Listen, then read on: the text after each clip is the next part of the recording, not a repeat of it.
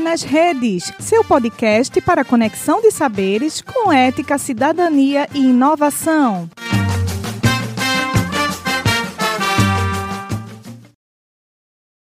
Sou Tiago Damaso Martins Vância, aluno do curso de Bacharelado em Educação Física da Escola Superior de Educação Física da Universidade de Pernambuco, membro do Doce Vida Programa de Exercício Físico Supervisionado para Diabéticos da ESEF-UPE e membro do Grupo de Pesquisa Exercício Físico e Doenças Crônicas Não Transmissíveis, também da ESEF-UPE, e hoje vou falar um pouco sobre a hipoglicemia em idosos com diabetes.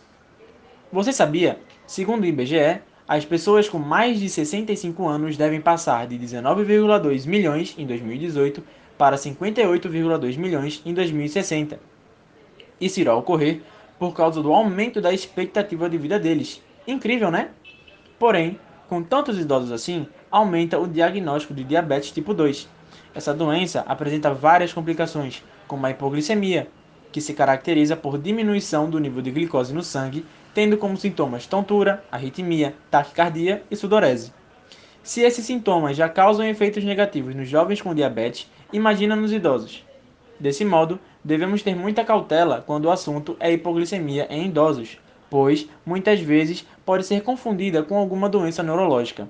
Lembrando, devemos estar sempre alertas às causas mais comuns da hipoglicemia, como atraso ou omissão de refeição, excesso de insulina e excesso de exercício físico.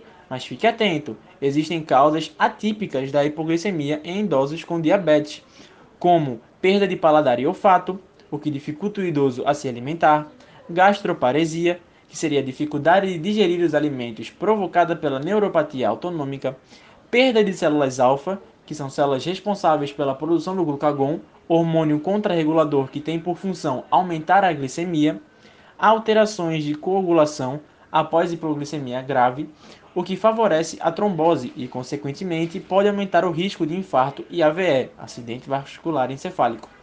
Mesmo que se recupere a hipoglicemia, ainda há riscos que permanecem. E por último, ingestão de múltiplos medicamentos. Assim, recomendamos a você que está me ouvindo cuidar do seu vovô e da sua vovó, deixando sempre hidratados, alimentados e sempre avaliando a glicemia. Portanto, preste atenção quando for fazer exercício físico. Verifique sua glicemia antes e após, e com certeza você terá todos os benefícios do exercício físico para o tratamento da diabetes. Muito obrigado pela sua atenção e até o próximo podcast.